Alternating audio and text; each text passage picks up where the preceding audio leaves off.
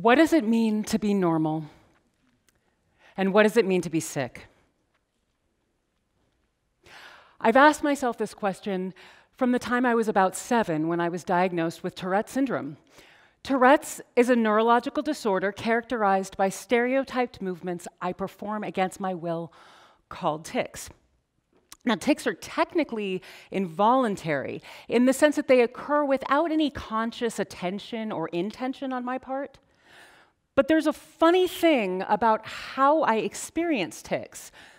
They feel more involuntary than involuntary because I still feel like it's me moving my shoulder, not some external force. Also, I get this uncomfortable sensation called premonitory urge right before tics happen, and particularly when I'm trying to resist them. Now, I imagine most of you out there understand what I'm saying, but unless you have Tourette's, you probably think you can't relate. But I bet you can. So let's try a little experiment here and see if I can give you a taste of what my experience feels like. All right, ready? Don't blink. No, really, don't blink. And besides dry eyes, what do you feel? Phantom pressure? Eyelids tingling? A need? Are you holding your breath? Uh huh.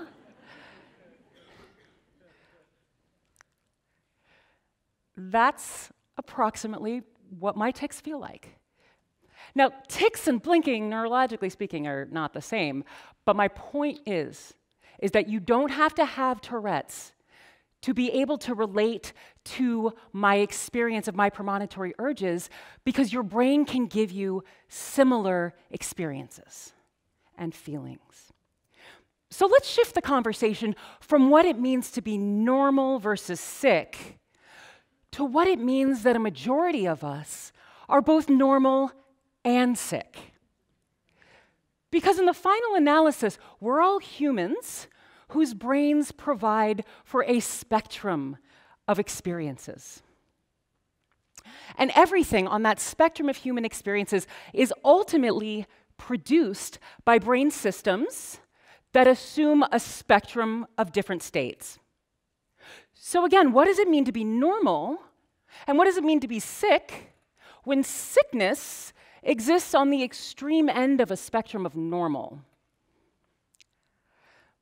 As both a researcher who studies differences in how individuals' brains wire and rewire themselves, and as a Touretteer with other related diagnoses, I have long been fascinated by failures of self regulation on the impulsive and compulsive behavioral spectrums, because so much of my own experience of my own body and my own behavior has existed all over that map.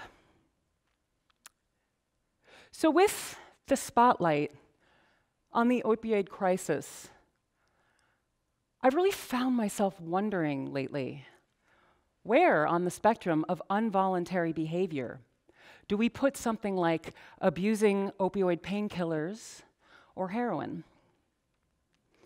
By now, we all know that the opioid crisis and epidemic is out of control. 91 people die every day in this country from overdose. And between 2002 and 2015, the number of deaths from heroin increased by a factor of six. And something about the way that we treat addiction isn't working, at least not for everyone. Relapse rates among heroin users exceed 59% within the first week and are about 80% within the first month. It is a fact that people suffering from addiction have lost free will when it comes to their behavior around drugs, alcohol, food, or other reward system stimulating behaviors. That addiction is a brain based disease state, is a medical neurobiological reality, but how we relate to that disease. Indeed, how we relate to the concept of disease when it comes to addiction makes an enormous difference for how we treat people with addictions. So, we tend to think of pretty much everything we do as entirely voluntary. But it turns out that the brain's default state is really more like a car idling in drive than a car in park. Some of what we think we choose to do is actually things that we have become programmed to do when the brakes are released.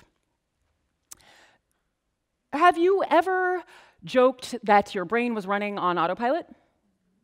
Well, guess what? It probably was. Okay? And the brain's autopilot is in a structure called the striatum. So the striatum detects emotional and sensory motor conditions and it triggers, it knows to trigger whatever behavior you have done most often in the past under those same conditions. Do you know why I became a neuroscientist? Because I wanted to learn what made me tick. Thank you. Thank you.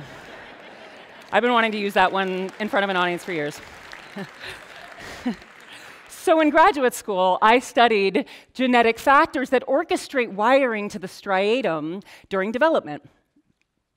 And yes, that is my former license plate. And for the record, I don't recommend any PhD student get a license plate with their thesis topic printed on it unless they're prepared for their experiments not to work for the next two years. um, I eventually did figure it out. So my experiments were exploring how miswiring in the striatum relates to compulsive behaviors, meaning behaviors that are coerced by uncomfortable urges you can't consciously resist. So I was really excited when my mice developed this compulsive behavior where they were rubbing their faces and they couldn't seem to stop even when they were wounding themselves. Okay, excited is the wrong wrong word. okay, I, I actually felt I felt terrible for them.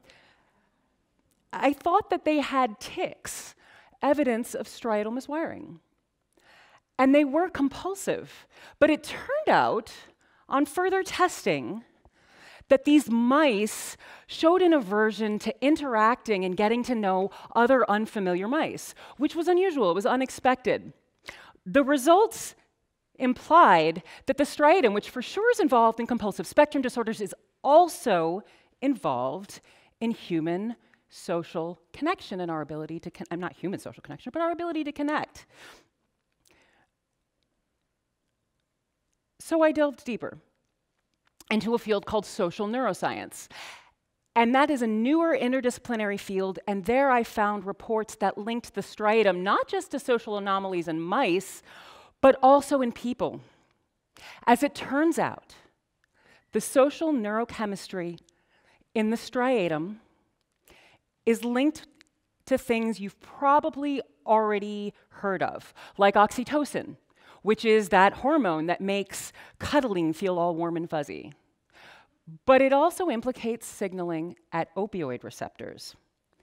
There are naturally occurring opioids in your brain that are deeply linked to social processes. Experiments with naloxone, which block opioid receptors, show us just how essential this opioid receptor signaling is to social interaction. When people are given naloxone, it's an ingredient in Narcan that reverses opioid overdoses to save lives. But when it's given to healthy people, it actually interfered with their ability to feel connected to people they already knew and cared about. Okay, so something about not having opioid receptor binding makes it difficult for us to feel the rewards of social interaction. Now, for the interest of time, I've necessarily gotten rid of some of the scientific details, but briefly, here's where we're at. The effects of social disconnection through opioid receptors, the effects of addictive drugs, and the effects of abnormal neurotransmission on involuntary movements and compulsive behaviors all converge in the striatum. And the striatum and opioid signaling in it has been deeply linked with loneliness. When we don't have enough signaling at opioid receptors, we can feel alone in a room full of people we care about and love who love us. Social neuroscientists like Dr. Cacioppo at the University of Chicago have discovered that loneliness is very dangerous. Okay? It increases the risk of early death even more than chronic excessive alcohol consumption. And it predisposes people to entire spectrums of physical and mental illnesses. Think of it like this when you're at your hungriest, pretty much any food tastes amazing, right? So, similarly, loneliness creates a hunger in the brain, which hypersensitizes, neurochemically hypersensitizes our reward system. And social isolation acts through receptors for these naturally occurring opioids and other social neurotransmitters to leave the striatum in a state where its response to things that signal reward and pleasure is completely, completely over the top. And in this state of hypersensitivity, our brains signal deep dissatisfaction.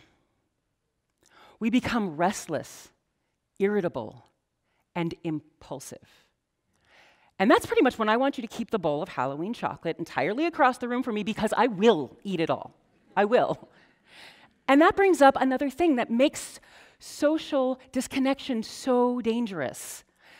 If we don't have the ability to connect socially, we are so ravenous for our social neurochemistry to be rebalanced, we're likely to seek relief from anywhere. And if that anywhere is opioid painkillers or heroin, it is going to be a heat seeking missile for our social reward system. Is it any wonder people in today's world are becoming addicted so easily? Social isolation contributes to relapse. Studies have shown that people who tend to avoid relapse tend to be people who have broad reciprocal social relationships where they can be of service to each other, where they can be helpful. Being of service lets people connect. If we don't have the ability to authentically connect, our society increasingly lacks this ability to authentically connect. It used to, and, and, experience things that are transcendent and beyond ourselves. We used to get this transcendence from a feeling of belonging to our families and our communities, but everywhere, communities are changing. And social and economic disintegration is making this harder and harder. I'm not the only person to point out that the areas in the country most economically hard hit, where people feel most desolate about their life's meaning, are also the places where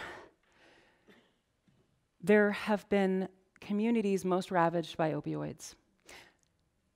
Social isolation acts through the brain's reward system to make this state of affairs literally painful. So perhaps it's this pain, this loneliness, this despondence that's driving so many of us to connect with whatever we can, like food, like handheld electronics, and for too many people to drugs like heroin and fentanyl. I know someone who overdosed, who was revived by Narcan. And she was mostly angry that she wasn't simply allowed to die. Imagine for a second how that feels, that state of hopelessness. Okay? But the striatum is also a source of hope because the striatum gives us a clue of how to bring people back. So remember that the striatum is our autopilot running our behaviors on habit, and it's possible to re- rewire, to reprogram that autopilot, but it involves neuroplasticity. So, neuroplasticity is the ability of brains to reprogram themselves. Um, and rewire themselves so that we can learn new things. And maybe you've heard the classic adage of plasticity neurons that fire together wire together. Right? So we need to practice social connective behaviors instead of compulsive behaviors when we're lonely, when we are cued to remember our drug. We need neuronally firing repeated experiences in order for the striatum to undergo that necessary neuroplasticity that it allows it to take that go find heroin autopilot offline. And with the convergence of social neuroscience, addiction and compulsive spectrum disorders in the striatum suggest is that it's not simply enough to teach the striatum healthier responses to compulsive urges.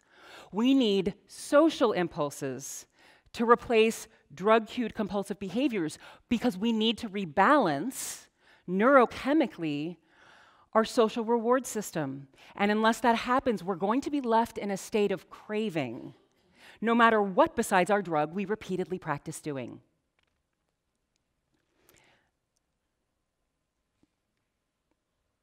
I believe that the solution to the opioid crisis is to explore how social and psychospiritual interventions can act as neurotechnologies in circuits that process social and drug induced rewards. One possibility is to create and study scalable tools for people to connect with one another over a mutual interest in recovery through psychospiritual practices. And as such, psychospiritual practice could involve anything from people getting together as mega fans of touring jam bands, or parkour jams featuring shared experiences of vulnerability and personal growth, or more conventional things like recovery yoga meetups, or meetings centered around more traditional conceptions of spiritual experiences. But whatever it is, it needs to activate all of the neurotransmitter systems in the striatum that are involved in processing social connection. Social media can't go deep enough for this. Social media doesn't so much encourage us to share as it does to compare.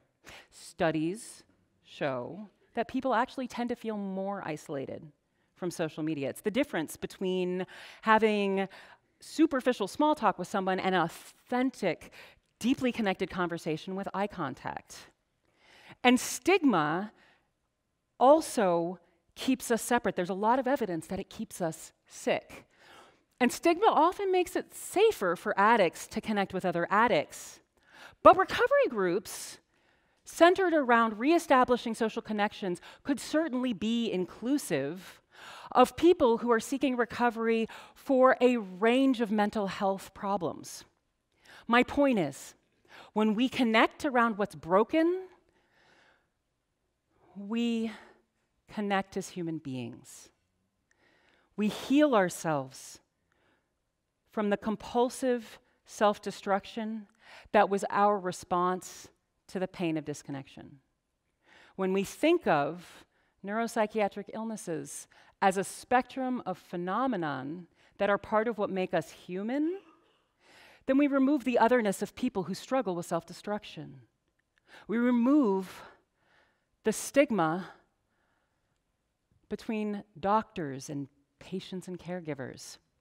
We put the question of what it means to be normal versus sick back on the spectrum of the human condition. And it is on that spectrum where we can all connect and seek healing together for all of our struggles with humanness. Thank you for letting me share.